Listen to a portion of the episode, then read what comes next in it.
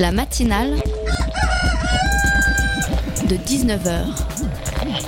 Et bah, c'est une émission qui parle de société, politique, euh, Culture alternative. On va aussi parler de sport, euh, de gens dans la rue. et l'actualité en règle générale. On va peut-être parler des corbeilles à On linge va pas s'ennuyer. en osier d'Auvergne. voilà, il y, aura, il y aura des invités. Des sociologues, des invités chercheurs. Les invités ne diront que des choses intelligentes.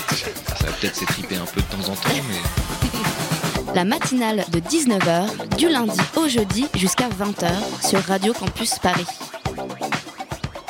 C'est toujours assez amusant de voir chaque année quels sont les mots qui rentrent dans le dictionnaire et de voir ce que cela dit de notre époque actuelle. Ce mardi 30 mai, on a ainsi appris quels mots feraient leurs entrées dans la prochaine édition du Petit Larousse illustré. Alors il y a les évidents bien sûr comme Emmanuel Macron, le nouveau président. Et ce qui est amusant c'est que ce nom propre rentre en même temps que plusieurs pratiques qui sont devenues elles communes comme ubérisation, fond vautour ou encore hors sol. Parle aussi de génération boomerang pour les adultes qui reviennent vivre chez leurs parents, quand je vous disais que le dictionnaire reflète son époque. Mais ne désespérons, ne désespérons pas parmi les mots qui rentrent aussi au dictionnaire cette année. Il y a bisounours, permaculture encore disruptif. Ce qui est bien avec la langue française, c'est que c'est tellement compliqué que finalement, on ne peut que se dire que tous les espoirs sont permis. La matinale de 19h, le magazine de Radio Campus Paris. Bienvenue à tous dans la matinale. Burkini Cannes, café interdit aux femmes à Sevran. Bienvenue en pleine panique identitaire. L'anthropologue Régis Meurant a coécrit un livre sur le sujet. On en parle avec lui dans un instant. Et puis on parlera de Quatuor Léonis, quatre jeunes qui sont à la fois comédiens et musiciens et qui mélangent sur scène musique classique, pop et encore rock'n'roll. Ce sera à 19h33. Alors restez bien connectés puisque, comme le dit le générique, les invités ce soir ne diront que des choses intéressantes. Les femmes euh, maintenant doivent faire attention euh, à leur manière de s'habiller et nous nous sentons euh, toutes extrêmement en, en danger en fait. Ça, ça devient dramatique, dramatique. Ce que vous Alors, dites, c'est qu'il est impossible pour une femme de sortir dans la rue sans être insultée, harcelée, agressée? Absolument, absolument. C'est euh, des remarques, c'est des crachats, c'est des insultes. Ils crachent sur les gens? Oui. Les, les hommes crachent sur les femmes en fait, c'est ça Ça arrive, ça arrive. Ça arrive. Ça arrive, Ça arrive souvent En tout cas, c'est ah oui, ça arrive très souvent, ouais. que les C'est hommes les- crachent sur les femmes. C'est pas systématiquement. Attention, si vous passez là, vous ne ferez pas cracher dessus. Est-ce que je vais ah vous bon, dire mais que c'est ce que vous venez de dire. oui, bien sûr. entre l'article qui est relayé partout et euh, ce que je vis ici, aujourd'hui, dans le quartier, avec mes deux filles, j'ai deux ados, je comprends pas. Ici, je suis toute seule et tout va très bien. Et je rentre et je sors à n'importe quelle heure du jour et de la nuit. Depuis longtemps? Euh, depuis deux ans. Des témoignages recueillis porte de la euh, chapelle, euh, dans le quartier du même nom. Notre invité est anthropologue. Il a participé à un ouvrage collectif intitulé Panique identitaire, identité et idéologie au prisme des sciences sociales, au sein duquel il décortique avec d'autres professeurs et sociologues ces phénomènes d'hystérie collective, typiquement comme celui du quartier de la, de la chapelle, qui occupe régulièrement l'espace médiatique. Régis Méran, bonsoir. Bonsoir. Alors le livre auquel vous avez contribué euh, s'ouvre euh, avec l'été 2016 et la polémique qui avait fait rage en France autour du burkini. Hein, on le rappelle, le burkini, cette tunique de bain utilisée par des personnes principalement de confession musulmane qui recouvre le corps et les cheveux à la manière du hijab. Euh, Régis Méran, euh, pourquoi vous avez commencé par ce sujet-là euh, dans votre livre, dans l'introduction? Pourquoi vous avez parlé du burkini? Eh bien parce que c'était l'exemple le plus flagrant à l'époque de ce qu'on appelle des paniques identitaires. Alors comment est-ce qu'on peut définir euh, typiquement une panique identitaire hein? C'est le titre de votre ouvrage. mais Oui, euh, alors j'ai une définition euh, toute prête. Euh, Vous avez ouvert un cahier là avec Voilà. quelques petites notes. donc c'est c'est une peur collective qui est suscitée par un récit, qui est un récit exagéré, viral, volatile, structuré par les politiques et les médias et mettant en scène des identités figées. Hmm, Alors, il y a pas mal de choses dans la définition que, Oui. que vous venez de dire. On va, on, on va peut-être décortiquer si vous le voulez bien. Euh, Ce qui qui est frappant euh, euh, dans ce que vous décrivez, c'est qu'on parle de panique morale, de quelque chose d'irrationnel, mais vous dites que ça part toujours de, de faits, d'observations quand même. Oui. Alors, Bon, ben, là, il y a plusieurs questions que vous me posez, mais la panique morale, en effet, on s'est inspiré de ça. C'est un concept inventé par un sociologue anglais. ça décrit, ah, il partait d'une description d'une bagarre assez, assez connue dans les années 60 sur une plage anglaise qui a dégénéré et qui mettait en scène deux bandes rivales. Mais alors, ce qui était intéressant, c'est que ça avait euh, pris des ampleurs dans la presse complètement délirantes et les gens avaient l'impression que le pays était à feu et à sang. Alors, ce qui n'était pas le cas. Ce qui n'était absolument pas le cas, d'où récit exagéré. Euh, sauf que nous, euh, la différence, c'est qu'on parle non plus de panique morale, mais de panique identitaire, parce que ce récit exagéré, donc un récit qui devient viral, qui, qui, qui se répand comme ça de manière très rapide et qui peut aussi disparaître très rapidement dans les médias, ce récit-là, il est en fait, il vient servir un discours nationaliste, un discours identitaire, un discours sur l'identité. Donc c'est pour ça qu'on parle de panique identitaire. Hmm, c'était pour ça qu'il était important de passer de panique morale à, panique identitaire? Oui. Hmm. Oui, parce que, euh, à la différence de la panique morale euh, euh, qui peut faire intervenir les représentations de la nation, là, dans la panique identitaire, c'est vraiment une construction euh, toujours la même chose. cest vous avez d'un côté la, nation euh, présentée de manière figée, caricaturale, essentialisée, comme on dit, c'est-à-dire la nation blanche, chrétienne, euh, etc., avec des Français de souche, qui est, censée être en affrontement par rapport à une population qui vient la menacer. Une, population qui est classiquement aujourd'hui les musulmans, eux aussi présentés de manière complètement caricaturale et essentialisés, ou alors les Roms, par exemple. C'est les deux, publics euh, que vous ciblez. Alors, vous précisez bien que euh, cette panique identitaire, euh, elle part du réel, de l'observable. Hein. je, reviens à ma question. c'est pas juste une rumeur ou un fantasme? Pas uniquement.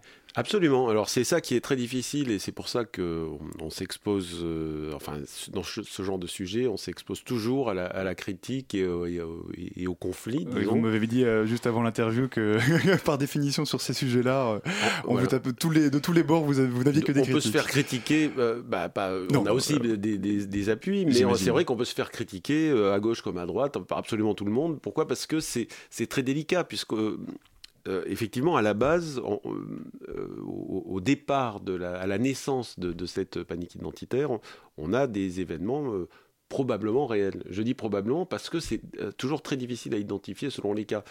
si vous prenez le cas de, récent de la, de la, du métro La Chapelle, c'est mmh. parti d'une pétition. mais si vous regardez la pétition, il y a des témoignages qui sont anonymes. Donc c'est très difficile. Comment vous voulez euh, baser euh, des faits sur des témoignages anonymes? Hmm. Bon, une femme dit qu'elle se terre chez elle. Qu'est-ce que euh, parce qu'elle a peur?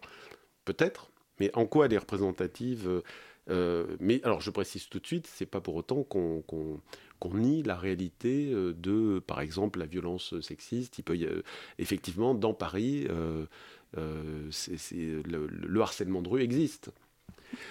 Euh, mais euh, même si le harcèlement de, rue existe, le problème c'est qu'est-ce que, euh, qu'est-ce que ça va devenir? Et c'est mhm. à partir de là que ça devient quelque chose, un récit qui est instrumentalisé à des fins idéologiques, à des fins politiques ou à des fins de, carrière. Mais à l'origine, qu'est-ce qui distingue une, une panique identitaire d'une rumeur, par exemple? Eh bien, la rumeur, euh, c'est quelque chose qui, qui, va se diffuser par des canaux entre guillemets populaires. C'est-à-dire que ça va pas être confirmé par, par les médias, pour, faire simple. Oui, que du contraire d'ailleurs, hein, euh, ça va plutôt être démenti. Ah, le, rôle des médias, c'est de normalement, ah, à part, dans le normalement, à, part, à part les tabloïds, euh, genre le Nouveau Détective, je crois que ça existe encore, qui alors là, eux, par contre, se nourrissent de, faits divers complètement délirants, voire de d'inventions pures et simples. Bon, ça c'est quand même un genre à part. Le boulot du journaliste, c'est justement normalement de déconstruire et de, critiquer les, rumeurs. Et donc les rumeurs, comme il y a eu euh, euh, par exemple, la, rumeur d'Orléans dans les années 60, comme quoi des femmes se faisaient enlever dans les magasins quand elles essayaient des, sous-vêtements, euh, des magasins tenus par des juifs qui les, qui les, qui les capturaient pour, les, pour, pour les, mettre dans des circuits de traite des blanches. Bon, c'était une rumeur, mais qui n'a pas été confirmée par les médias, et heureusement à la différence de ces rumeurs, les, euh, paniques identitaires, au contraire, utilisent le, canal des médias. C'est toute la différence. C'est-à-dire qu'elles sont soutenues à la fois par euh, les médias euh, et certains politiques. Et certains, euh, certains tenants médiatiques. Enfin, c'est pas tous les médias non plus. Et ça, on, on pourrait y revenir. Oui, oui, effectivement, on pourrait y revenir. Euh, alors, vous, du coup, vous reprenez toute une série de, toute une série de, de faits. hein. Il y a différents chercheurs qui sont associés à, à votre ouvrage. On parlait bien sûr du Burkini, on parlait des, du café où les femmes étaient interdites, auraient été interdites à, à, à Sevran. Votre livre, en fait, décrit différents, ah, enfin, en tout cas, les différents auteurs, différentes étapes de cette panique identitaire. Oui. Euh, on retrouve en fait toujours le même schéma euh, dans Oui. tous ces cas médiatiques euh, qu'on retrouve chaque année, chaque mois, jusqu'à la porte de la chapelle récemment. C'est toujours la même chose? Oui, oui, c'est un, schéma. alors, c'est vraiment très étonnant. hein, il me semble qu'on a été les premiers à, identifier ce, ce, ce qu'on appelle panique identitaire. C'est assez récent. Mais alors là, il y en a de plus en plus. C'est-à-dire que vous avez cité le cas du Burkini, le cas effectivement de, des suppos- du supposé café interdit aux femmes à Sevran. Il y a Qui jamais existé. Voilà, il y a eu une contre-enquête du Bondi Blog euh, et, et- et aussi d'arrêt sur image, enfin de, de plusieurs euh, médias qui ont montré qu'en réalité c'était un PMU de bas, enfin banal, et qu'en réalité les femmes étaient euh, euh, pas du tout interdites, sauf qu'on peut comprendre qu'elles n'aient pas envie éventuellement d'aller dans un café euh, où il y a que des hommes qui, euh, qui boivent de la bière et qui jouent au tiercé. Mm.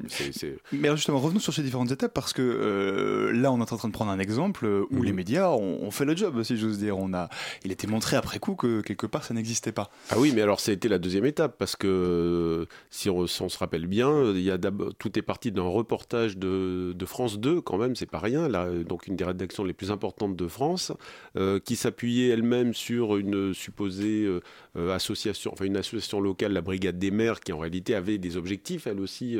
nous, c'est ce qu'on appelle les entrepreneurs identitaires, c'est-à-dire qui défendent des, idéologies, des points de vue politiques. et ils vont instrumentaliser des faits, quitte à les déformer. Mais ils, trouvent aussi des échos, donc c'est là où, pour vous répondre, effectivement, il y a plusieurs étapes. Euh, ces gens qui ont envie d'instrumentaliser les faits, disons, ou qui veulent affirmer euh, quelque chose dans, l'espace public, eh bien, ils vont trouver euh, quelqu'un de favorable dans les médias qui est prêt à relayer leur information.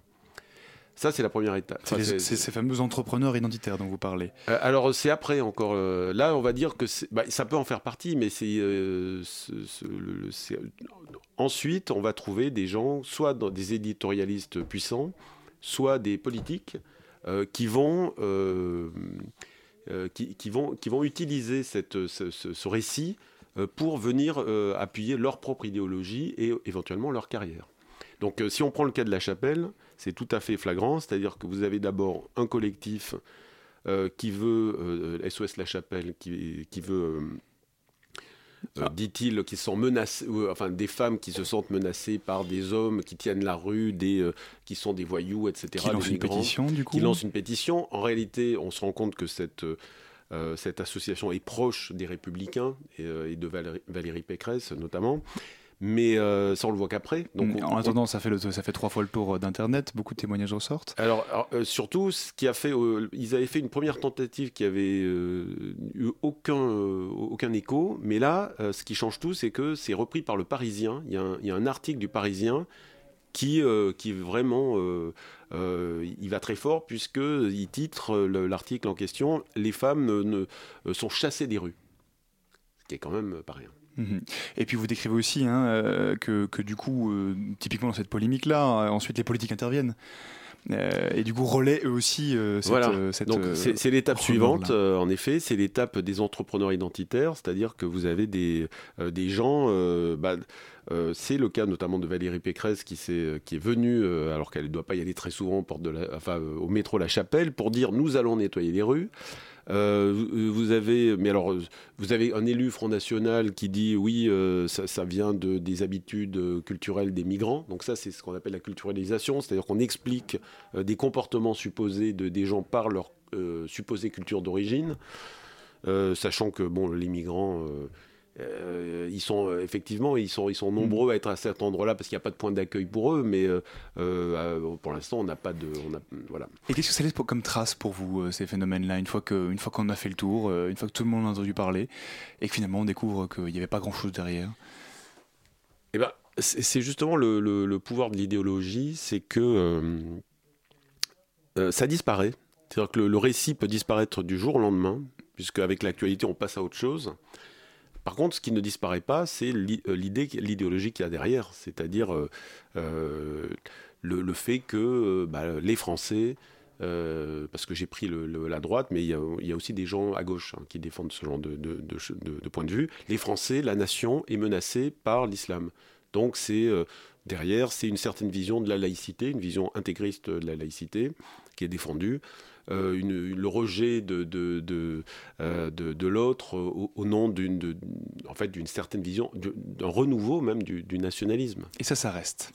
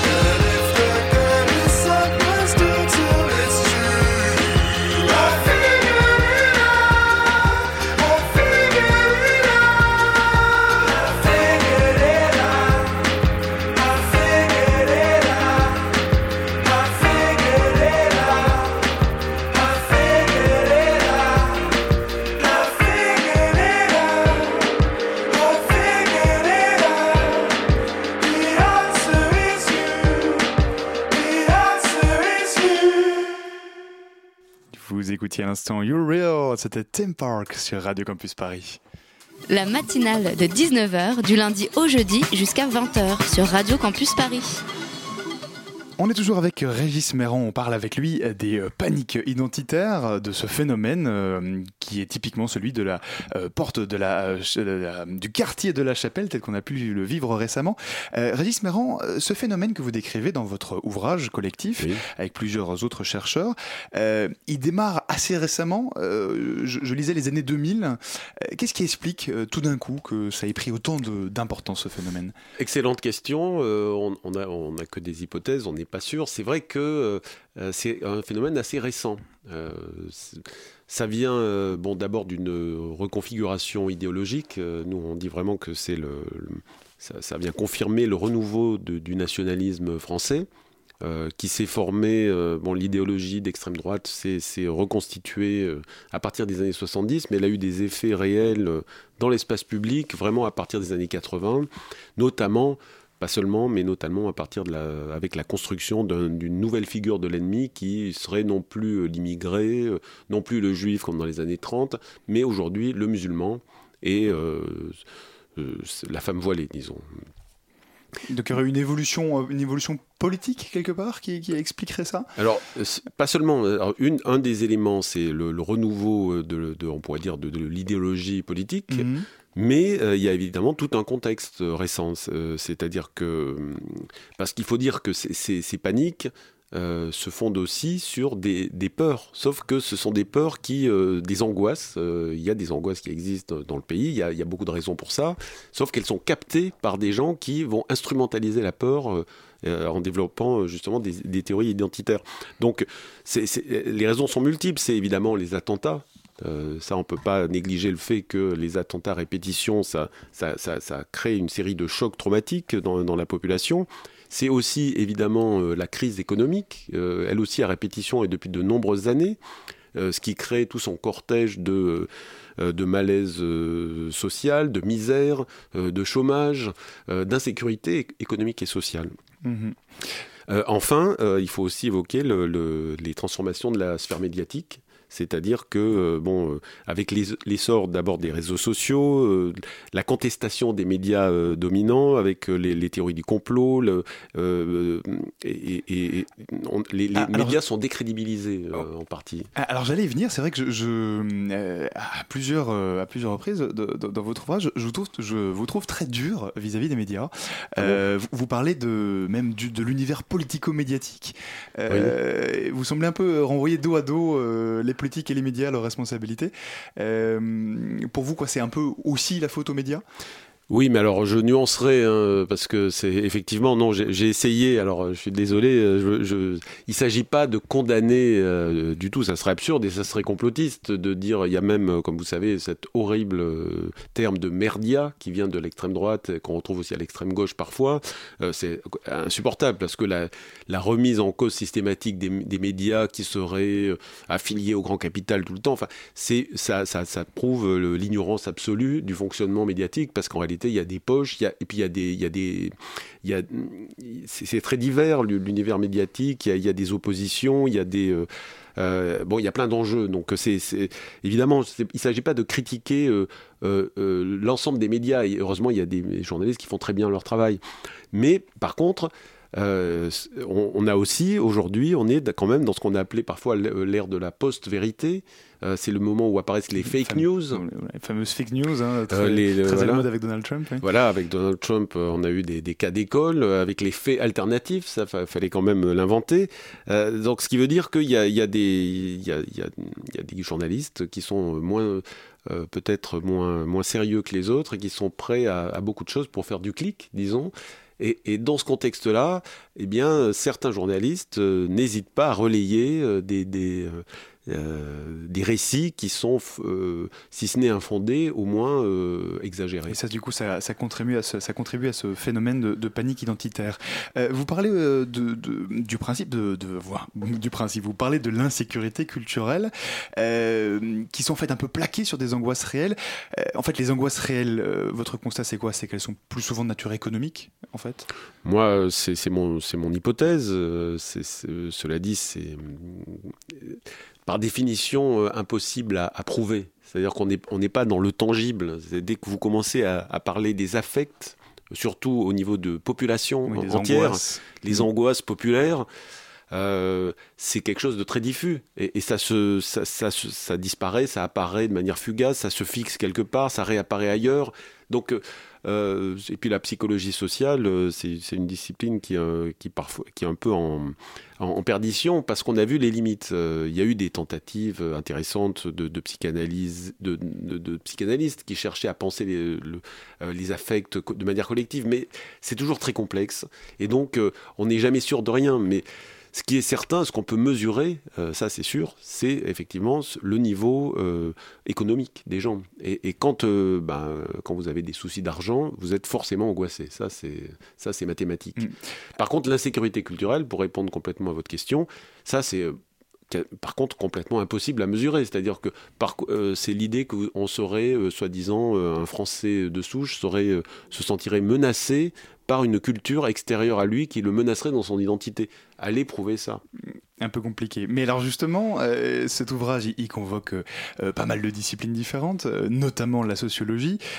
vous, vous êtes anthropologue de formation. En quoi est-ce que l'anthropologie permet d'analyser, voire un peu de, de, lutter contre ce phénomène de panique, de panique identitaire? Alors, je vous remercie de poser cette bonne question. c'est vrai que c'est un livre... je vous en prie.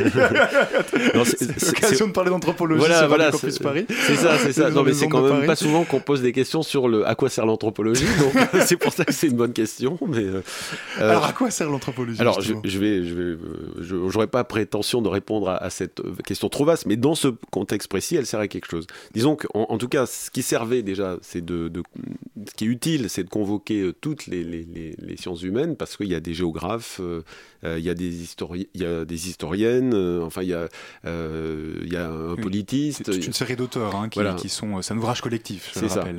Euh, mais disons que l'anthropologie peut amener son grain de sel euh, dans la mesure où euh, c'est quand même la discipline qui s'intéresse à l'altérité c'est un des concepts fondamentaux euh, qui structure la, discipline de l'anthropologie, c'est-à-dire le rapport euh, des peuples à, l'altérité, donc à l'identité, à l'altérité, si on veut, mais sachant qu'on est très critique par rapport à la notion d'identité.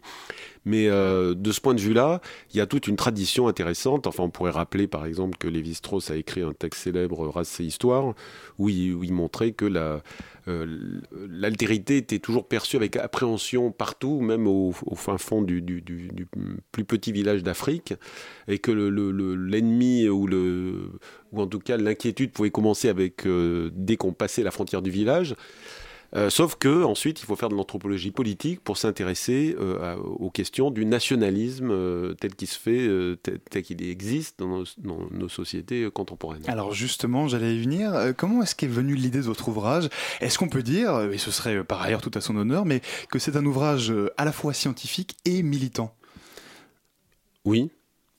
Oui, oui, on peut dire ça, absolument. Bah, militant dans quelle mesure alors? Eh bien, euh, parce que tous les gens qui ont, contribué sont des gens qui se, qui se situent dans une perspective qui est à la fois, euh, on pourrait dire, antiraciste, antifasciste, pour euh, utiliser des mots assez anciens, dont qu'il faudrait d'ailleurs historiciser, on ne le fait jamais.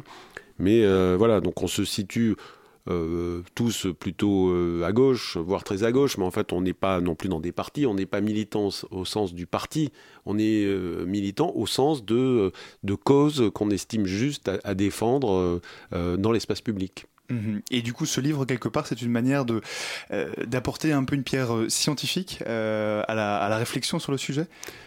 Oui, on peut dire ça. on essaie de, de euh, ah, c'est quand même une. Euh, typiquement, quand on parlait de, fake news, euh, durant la pause musicale, on parlait de, de la théorie du genre, qui est un phénomène assez proche de, la panique identitaire.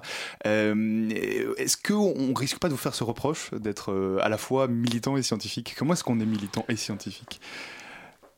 Bon, moi, ça me pose pas de problème, mais cela dit, c'est vrai que ceux qui, qui, en font le plus de reproches, ce sont éventuellement les gens dans l'institution. C'est-à-dire que euh, sous, sous l'étiquette de la soi-disant.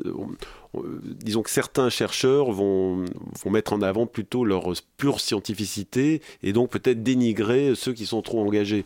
Euh, à l'inverse, euh, on a des gens très engagés qui vont refuser la, scientificité et je pense qu'il faut se trouver juste entre les deux. C'est-à-dire que je ne pense pas qu'on puisse, dans le cas des sciences sociales, la science sociale neutre, c'est un fantasme. On, est, on a forcément une vision euh, peut-être même politique euh, de, de- de- du monde. Mhm. Votre livre s'appelle Panique identitaire, identité et idéologie au prisme des sciences sociales. C'est aux éditions euh, du Croquant. Et puis, évidemment, euh, c'est passionnant. Merci beaucoup, Régis Méran, d'être venu nous parler ce soir. La matinale de 19h, du lundi au jeudi jusqu'à 20h sur Radio Campus Paris.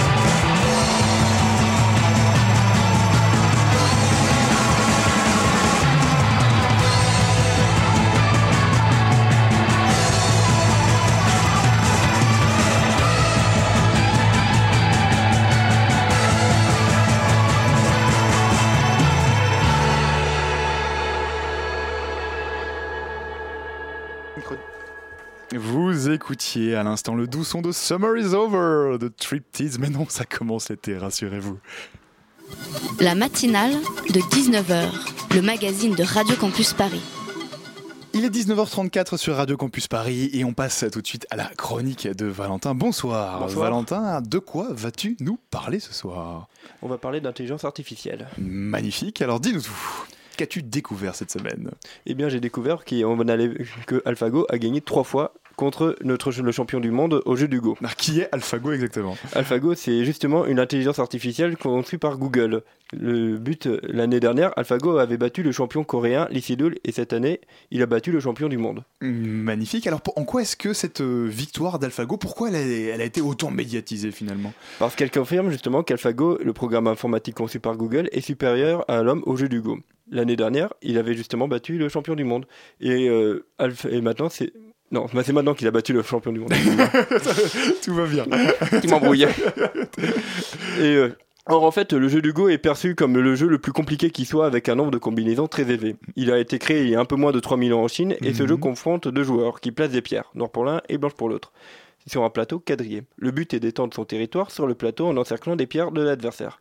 Les trois victoires d'AlphaGo sur Okiji, le champion du monde, illustrent les capacités du programme à réaliser des nombreuses combinaisons très complexes. Hum, Alors comment expliquer euh, les victoires d'AlphaGo, les victoires de l'ordinateur sur l'humain dans ce jeu? C'est très simple, Alban. Le programme AlphaGo fonctionne avec des réseaux de neurones artificiels. Un neurone est une cellule du système nerveux spécialisée dans la communication et le traitement de l'information. Les neurones artificiels, ce sont des algorithmes, c'est-à-dire des programmes informatiques qui étudient des parties de champions et qui retiennent les combinaisons gagnantes. À partir de ces combinaisons enregistrées, l'ordinateur apprend tout seul et en jouant contre lui-même. Cet apprentissage a permis à AlphaGo de progresser et de faire preuve d'audace pendant les matchs contre Kiji. Qui était donc euh, l'humain hein, qui était donc l'humain, le chinois, qui était le champion du monde. C'est cet apprentissage d'ailleurs qui a épaté les observateurs. En plus de pouvoir assimiler beaucoup de connaissances et de réaliser des calculs complexes, AlphaGo, AlphaGo peut apprendre de ses expériences. Hum, D'accord. Alors qu'est-ce qu'on peut retenir d'après toi euh, de cette euh, triple victoire de l'ordinateur sur l'humain? Bah déjà, AlphaGo est devenu la nouvelle référence au sein de la communauté des joueurs de Go. Il a aussi réalisé des combines qui étaient jusqu'à présent inconnues des joueurs, et cela pourrait nous aider à mieux comprendre le jeu du Go. Rappelons que ce jeu est très complexe et nous ne le maîtrisons pas complètement. Cependant, AlphaGo a aussi des limites. En effet, il a été programmé pour jouer sur des tabliers de 19 sur 19, et ne peut pas jouer sur une table de 21 lignes sur 21. L'intelligence artificielle peut donc réaliser des opérations très complexes, mais seulement pour la tâche pour laquelle elle est programmée. Hum, Ce qui est une grosse limite quand même. oui. Une sacrée limite. Mais maintenant, on sait que l'intelligence artificielle peut maîtriser le jeu de Go et il est désormais question d'utiliser AlphaGo pour aider à combattre des maladies, réduire la consommation d'énergie et inventer des nouveaux matériaux. Bon, et toi-même tu es joueur de... Non, je ne suis pas joueur de Go, non. tu ne battras pas donc l'ordinateur euh, je ne pourrais pas. lors de la prochaine compétition mondiale. Merci beaucoup Valentin de nous avoir parlé de ce jeu et de cette victoire de l'informatique sur l'être humain. La matinale de 19h. Ils sont à la fois musiciens, comédiens sportifs et vidéastes. Il s'agit du quatuor Léonis et de leur projet Panenka. Bonsoir Alphonse. Bonsoir. Alors avec, euh, on va, on va venir à vous bien sûr. Vous êtes euh, artiste, membre du quatuor Léonis, euh, mais avec moi aussi en studio Tessa de la rédaction de Radio Campus Paris. Bonsoir Tessa. Bonsoir. Euh, D'abord en quelques mots Alphonse, c'est quoi le, le quatuor Léonis? Vous êtes euh, quatre jeunes lions, c'est ça? Alors euh, oui, c'est un petit jeune, un peu moins jeune maintenant, mais euh, oui, oui, au départ, c'était voilà, les, lionceaux ont, pris quelques poils blancs dans la crinière. Mais euh, le quatuor Léonis, bah, c'est un, quatuor à cordes. hein, donc euh, nous, on vient plutôt de la musique classique. On a fait nos études dans les conservatoires supérieurs et tout ça. Et puis on s'est rencontrés autour de cette discipline qui est le quatuor à cordes, qui est la discipline euh, pour laquelle les compositeurs ont écrit, paraît-il, leurs plus belles pages. Et donc il y a évidemment un répertoire innombrable. Et euh, le Quatuor Léonis donc existe depuis une quinze- petite quinzaine d'années. Et alors votre spécificité, c'est que vous mélangez euh, les instruments, euh, la musique classique, hein, euh, les instruments à cordes, et le théâtre. Euh, la musique, ça, ça suffisait plus, fallait aller explorer d'autres horizons? Si, si, si, la musique, elle suffit, euh, elle suffit largement à, à- à elle-même et elle se raconte, euh, elle se raconte elle-même. Après, nous, on avait aussi envie d'explorer d'autres, d'autres, d'autres univers à titre personnel. Mm. Euh, le théâtre, la danse. euh, L'envie de toucher de nouveaux publics, peut-être aussi. aussi, aussi, de toucher de, de nouveaux publics. C'est vrai qu'on essaye. euh, bah, c'est vrai que le, le, le Quatuor à cordes a une, une réputation un petit peu élitiste. Et euh, voilà, on avait envie de. Nous, c'est pas vraiment notre culture de- d'origine. On avait envie d'aller un peu au-delà. ouais. Mais alors du coup, vous faites ça sous quelle forme justement? Parce que vous vous mêlez plein de, euh, plein, euh, plein de disciplines. Comment, euh, comment ça se traduit? Euh, Comment vous travaillez euh? Est-ce que euh, voilà, vous faites du théâtre, de la musique, vous faites des pièces euh, Comment ça se passe euh En fait, ça dépend de, chaque projet. Chaque projet est, différent. On a monté un spectacle qui s'appelle Éclipse Total, dans lequel on est, on est mis en scène. Donc, c'est un spectacle pour lequel il a fallu qu'on se forme aussi, à apprendre à danser, apprendre à, à- à jouer tout par cœur, évidemment. Mais ça va pas forcément de soi pour un quatuor classique. Apprendre à, aussi tirer de la substance musicale un potentiel euh, comique, dramatique, des fois, ou, ou voilà, ou simplement imaginer euh, d'autres choses d'après la musique. Hmm, Alors venons-en justement euh, au projet Panenka, celui pour lequel vous êtes là ce soir. Euh, comment vous est venue l'idée de réunir la musique, le foot, la danse et, et la vidéo? Pourquoi avoir euh, mêlé tout ça en même temps? Bah, l'idée, d'où est-ce qu'elle est venue? Peut-être du fait que.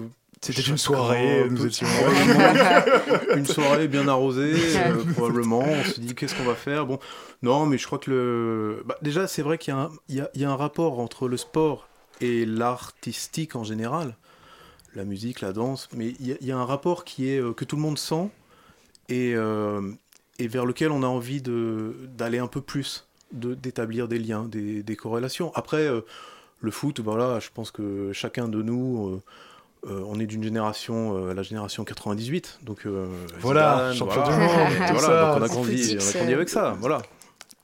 Et bah, là, j'ai un petit peu la même question. Moi, je suis quand même un peu intriguée parce que voilà, il y a du foot. J'ai vu qu'il y avait aussi donc des- de la vidéo. Vous êtes travaillé avec un vidéaste.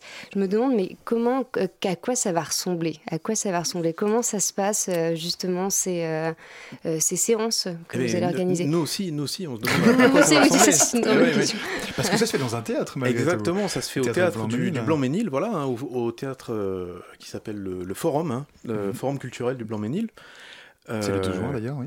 Oui, le 2 juin, exactement, vendredi. Mais vous ne savez pas encore à quoi ça va ressembler. Si, alors si, on, sait un peu, on a une idée. Mais c'est vrai que dans, comme dans toute création, euh, on part un petit peu du matériau euh, brut, c'est-à-dire de ce que chacun est capable de d'apporter. Donc nous, on a la chance d'avoir euh, avec nous Mehdi Diouri qui, euh, qui euh, travaille euh, régulièrement avec la compagnie Kefi, qui, euh, qui est un danseur hip-hop, qui enseigne aussi le hip-hop. Euh, qui est très talentueux et qui, euh, qui a une capacité d'improviser sur des musiques qui sont pas forcément des musiques euh, qu'on a l'habitude d'entendre dans le hip-hop, donc ça ne le dérange pas du tout d'improviser sur un quatuor de Beethoven par exemple. Et puis on a aussi la chance d'avoir Andreas Setkovic qui est à l'heure actuelle un des, un des meilleurs foot freestylers euh, qu'on puisse, euh, qu'on puisse rencontrer Mm. et qui arrive. Et qui Et qui arrive justement dans le, dans le studio, il va nous rejoindre dans quelques instants. Euh, concrètement, euh, en, en tant que spectateur, je vais m'asseoir et puis euh, qu'est-ce que je vais voir apparaître? Alors sans gâcher tout le suspense, hein, mais pour euh, peut-être donner envie à des gens qui nous entendraient, qui se diraient tiens ça c'est intéressant, c'est un ovni. Alors, il y aura de la vidéo. Euh, L'idée, de toute façon, de ce spectacle, c'est de, c'est de décloisonner les choses. C'est-à-dire, c'est de montrer que un musicien est pas forcément cantonné à rester sur sa chaise devant son pupitre et à jouer les notes qu'il a sous les yeux, mais qu'il peut aussi être acteur, être danseur. Euh, c'est aussi que peut-être un danseur hip-hop peut à un moment jongler avec un ballon, un, foot freestyler euh, peut aussi danser, s'inscrire dans une chorégraphie euh, euh, qui soit plus de l'artistique que la performance. Je pense qu'on pourra en parler avec, euh, avec Andreas. Et puis, euh, et puis la vidéo, c'était euh, c'était un support aussi pour montrer des images qui, qui, ont, qui nous ont marqué, qui ont marqué le- le- la France en général, hein, de, des images d'archives, de, de- de matchs, de, de grands joueurs euh, dont on s'inspire, puisque l'idée était de retranscrire de façon artistique le geste sportif. Et donc n'importe qui peut participer à ces ateliers. On n'a pas besoin d'être euh, d'être fort en foot ou en musique ou quelque, quoi que ce soit. Pour, ça inquiétait euh, beaucoup de ça. Cette... Oui, oui, donc je suis très inquiète parce que je suis nulle en tout, par exemple. Si je veux participer. Alors, ah oui, alors après, euh, faire ce que fait Andreas, par exemple, avec un ballon, je pense que, Oui, je pense que- ça demande pas mal d'entraînement. Et, et- et faire ce qu'on fait aussi avec nos instruments, ça demande des entraînements. De l'entraînement, évidemment. Après, euh, après, nous, on a travaillé beaucoup avec les enfants euh, du Conservatoire du Blanc-Ménil. Et puis les enfants adolescents du club de, de foot du Red Star de Saint-Ouen. Voilà, et donc on a essayé de... bah, après c'est des enfants aussi qui ont une culture euh, hip-hop, donc c'était peut-être un peu plus simple d'aller vers, vers ça, mais après il y a tout le côté, euh, là où l'artistique intervient, c'est dans l'organisation, dans, le, dans la préparation. C'est aussi ça qui vous intéressait dans ce projet, c'est la dimension de euh, d'impliquer euh, différents publics. hein. Vous parliez à l'instant des- de ces jeunes du Red Star, Bien Euh, sûr. d'amener d'autres personnes dans une dans une salle de spectacle. Bien sûr, c'est c'est- c'est l'idée d'un match de foot où, où n'importe qui, euh, le football, c'est le, le sport le plus simple. On prend un ballon, c'est des fois même pas un ballon, et puis, euh, et puis on est deux et on joue. Euh, et l'idée, c'était de, de- de se rencontrer comme ça sur euh, ce grand terrain qui est la scène du, du théâtre. La matinale de 19h, le magazine de Radio Campus Paris.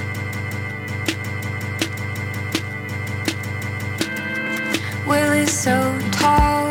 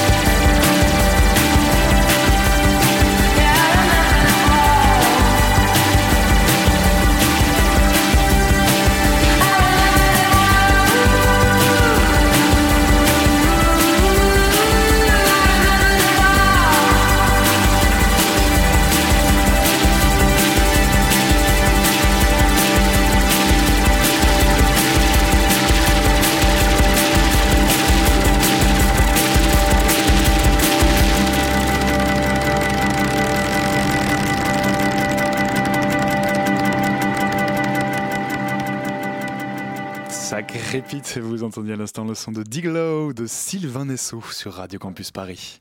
La matinale de 19h du lundi au jeudi jusqu'à 20h sur Radio Campus Paris. On est toujours en compagnie d'Alphonse euh, du cartel Léonis euh, et, et du projet Panenka sur lequel il travaille et vient de nous rejoindre en studio euh, à l'instant Andreas. Andreas, bonjour. Bonjour. Alors vous, vous êtes euh, freestyler en football. Voilà, c'est Voilà. C'est c'est quoi exactement un freestyler Bah, le football? freestyle football, c'est très simple, c'est effectuer le plus de figures techniques et artistiques avec un ballon de football. Voilà, c'est un dérivé du football en fait. Et ça, du coup, c'est ce que vous allez faire euh, sur scène pour le projet Panenka. Exactement. Est-ce que vous allez faire aussi, du coup, avec les, avec les enfants du Red Star? Enfin, comment ça va se. Euh, ouais, ce qui est intéressant dans ce projet, c'est qu'il y a une partie pédagogique où on, on intervient avec les enfants, on leur fait faire une création un peu de 10 minutes à peu près, et qui a été fait avec euh, Mehdi, un danseur hip-hop. Et moi-même, j'interviens euh, dans, dans, dans cette création, et c'est très intéressant de bosser avec ces gamins qui font du football, mais on leur montre une autre facette du football, que ça peut être plus artistique et que ça peut aller sur un autre terrain que le football en fait, et sur scène.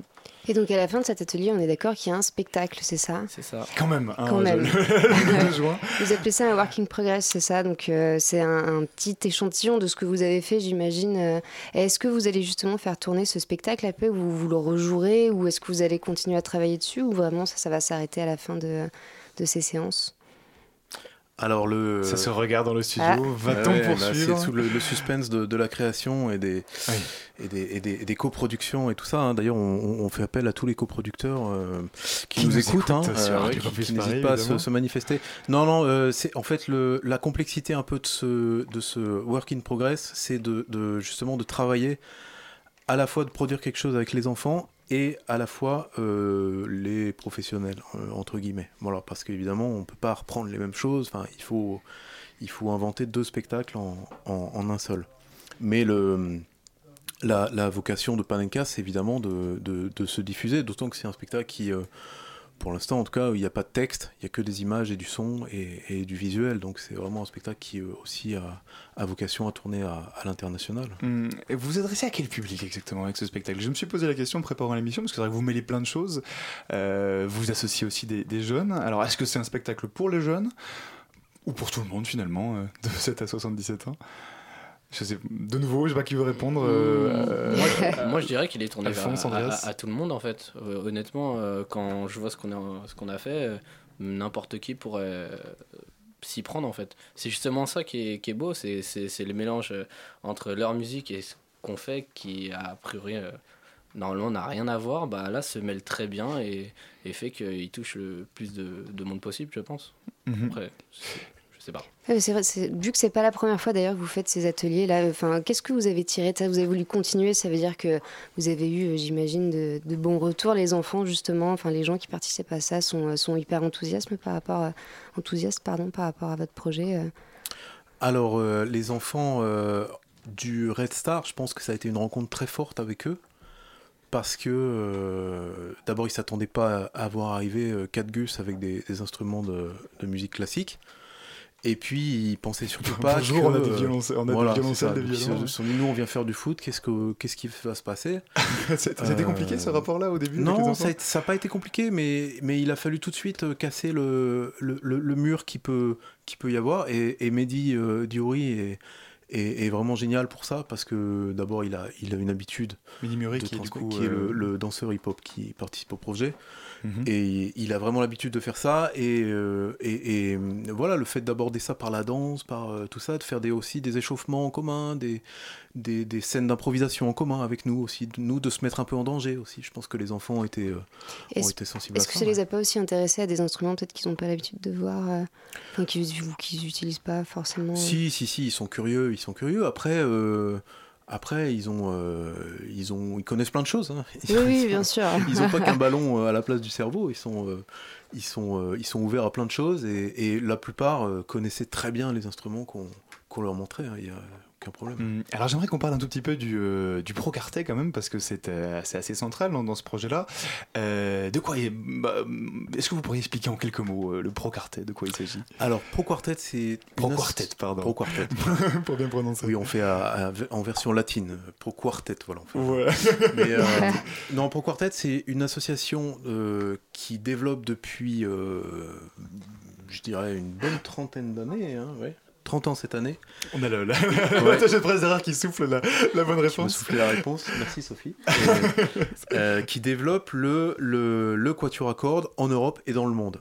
Euh, c'est une association très importante parce que elle, euh, elle permet à des groupes, à des jeunes groupes, de travailler avec des maîtres du, du quatuor, parce qu'évidemment, comme dans, comme dans toute discipline artistique, il faut se former, il faut rencontrer des gens qui ont de l'expérience, il faut acquérir soi-même de l'expérience. Et euh, Pro Quartet donne cette chance de pouvoir se produire, de pouvoir euh, travailler pendant des stages, pendant des, des résidences, et aussi nous donne cette chance, puisque nous, on a évidemment, euh, avec notre âge, on a quitté Pro Quartet, euh, en tout cas le, la- le côté pédagogique depuis un petit moment. Mhm. Parce que vous en avez fait du coup partie, et puis Voilà, on a fait pendant, oui, une dizaine d'années, une bonne dizaine d'années. Et puis vous y êtes revenu. Et alors on y revient par, le, par cette voie un petit peu de, de la création, et à la fois du, de la transmission pédagogique, mais par le spectacle. Mhm. Et, et donc, euh, bout de ce spectacle, une toute dernière chose, il y aurait une, une table ronde, si j'ai bien compris. Euh, ce sera quoi le but de cette table ronde? Alors le but de cette table ronde, c'est d'abord de revenir un petit peu sur le projet, sur la façon dont ça s'est déroulé, et puis c'est de poser aussi quelques questions euh, euh, sur le- les corrélations entre le sport. Finalement, qu'est-ce qui différencie le, le sport de l'artistique? Où commence l'artistique? Euh, et, euh, et voilà, qu'est-ce qui peut expliquer aussi, par exemple, qu'il y cet engouement populaire pour le sport, pour que l'artistique soit un peu plus... euh, Et poser toutes, euh, compliqué, toutes ces questions-là euh, et euh, impliquer le public. Euh, vous- vous- ce, c'est donc le 2 juin. hein, ce- je regarde moi mon tour mes fiches aussi au théâtre du euh, Blanc-Menil. Et donc ça s'appelle le projet euh, Panenka. Ça mêle énormément de choses hein, le football, la musique, euh, la danse, le théâtre. Euh, on mettra bien sûr toutes les informations dans le podcast de l'émission. Merci beaucoup, euh, Alphonse et Andreas, d'être venus euh, nous parler ce soir. La matinale de 19h, le magazine de Radio Campus Paris. Du lundi au jeudi jusqu'à 20h. Elle vient de rentrer dans le studio, mais mes yeux pleurent car Clémence, je viens de réaliser que c'était ta dernière chronique de la saison sur Radio Campus Paris, mais comment est-ce possible? Et oui, Alban, avec l'année scolaire s'achève également ma mission de relais des actus étudiantes au sein de la matinale de 19h, la meilleure émission du monde. Mais n'ayez crainte, mon successeur sera là dès la rentrée pour reprendre le flambeau de cette honorable mission. Nous sommes tous tristes et les auditeurs avec moi, mais enfin bon, la mission est assurée, nous voilà un peu rassurés. Voilà, et c'est en tout cas l'occasion pour moi de remercier les multiples partenaires de Radio Campus Paris et de refaire le point sur certaines des belles initiatives que j'ai eu la chance de relayer, en espérant que ça vous incite à aller voir de plus près. En fait, c'est comme un petit générique de cette année d'actu étudiante. Très jolie euh, métaphore. Alors dis-nous tout, euh, quelles sont les personnes que tu aimerais remercier ou les initiatives que tu, aimerais, que tu aimerais mettre en avant pour cette dernière chronique? Alors, je vais commencer par citer nos voisins à la milieu quand même, c'est important. Le REFED et Télé Sorbonne, S'ils nous euh, qui vous emmèneront l'année prochaine à nouveau dans de nouvelles aventures durables et cinématographiques. Et sinon, justement, côté cinéma, on avait, rappelez-vous, euh, le Festival Vue du Québec, qui nous prouvait qu'il n'y a pas que Xavier Dolan qui fait du cinéma là-bas. Et non. Le FIDE, Festival international du documentaire étudiant. Euh, L'association du Master Affaires européennes de la Sorbonne, qui vous propose toute l'année ses Eurociné. Ou encore Formatova, qui présentait divers courts-métrages et vidéos autour des échanges interculturels entre la France et la Pologne. Côté musique maintenant, on se rappelle des trois festivals organisés par l'Oreille de Dauphine. Donc l'Oreille, c'est le nom de l'assaut, hein, c'est pas l'Oreille. Euh, Merci le- pour la précision, madame. Voilà, le Dauphin Festival, le Dauphine Jazz Festival et Music to Rock the Nation qui avait lieu la semaine dernière. Euh, ou encore le tremplin Sorbonne Live à FGO Barbara. Ou encore évidemment ce cher COSU, chœur et orchestre Sorbonne Université, qui propose chaque mois des nouveaux concerts de grande C'est qualité. fantastique parce que tous ces noms m'évoquent des super souvenirs. super souvenirs de chroniques. et- ben, notamment tout au long de l'année. Euh, alors il y avait aussi des, des associations plus euh, portées euh, solidarité, hein, je pense. hein. Exactement, on avait nos copains d'étudiants en développement qui a un Mm. gros réseau d'associations qui fait plein de choses toute l'année. Euh, ou encore Cairon France qui, rappelez-vous, accompagnait les étudiants réfugiés dans leur reprise d'études. Quoi d'autre, Clémence? Alors il y a évidemment le théâtre et la littérature. Évidemment. On avait parlé des ateliers de théâtre de l'assaut La Fabrique sur les campus. Ils recommencent cette année notamment à l'université Pierre et Marie Curie.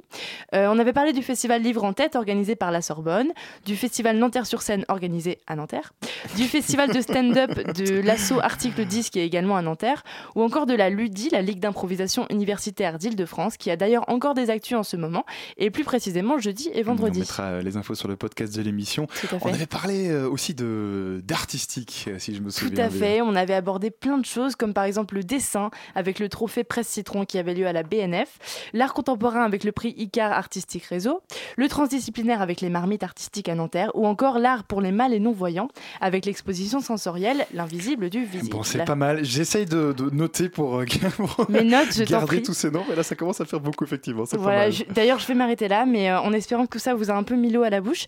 Et sachez que ce n'est qu'une partie de tout ce qui existe en Ile-de-France et dont vous trouverez un échantillon, le meilleur, sur www.radiocampusparis.org dans l'onglet Actu étudiante, je le dis pour la dernière fois. Ah, je te sens un petit peu ému quand même. Je finirai en vous enjoignant, étudiants et étudiantes, à aller dès la rentrée regarder ce qu'il se fait du côté des assos, des services de la vie étudiante et de l'action culturelle, des ateliers, par exemple des ateliers radio, hein, je dis ça au hasard, mais il y en a, euh, du sport par exemple. Bref, les possibilités ne manquent pas et c'est vraiment un des meilleurs côtés de la vie étudiante. J'en sais quelque chose, je finis mes études cette année et j'en ai bien profité. Je vous souhaite à tous bon courage, belle vie estudiantine et professionnelle, enfin, comme on dit, bonne continuation. Merci beaucoup Clémence et puis merci pour tes chroniques euh, tout au long de l'année pour ces euh, bons plans euh, étudiants. Où est-ce qu'on te voit l'année prochaine alors? Oh, je vais rester dans le coin, vous inquiétez pas. Bon, très bien. J'espère qu'on aura encore le plaisir de te retrouver à l'antenne d'une façon ou d'une autre. Voilà, c'est déjà tout pour la matinale aujourd'hui. Si vous avez manqué une partie de l'émission, vous pourrez la retrouver en podcast d'ici quelques minutes sur le site de l'émission ou sur notre page Facebook, la matinale de euh, 19h. Merci beaucoup à Julien qui était à la réalisation ce soir, à Marion et Elsa euh, qui ont préparé l'émission. C'est grâce à elles que cette émission a lieu tous les soirs. Tout de suite, restez bien sur le 93.9 car c'est Radio Parleur, la radio de toutes les luttes qui arrive tout de suite euh, dans vos oreilles avec la matinale. On se retrouve demain à 19h. Bonne soirée à tous. Vive la radio.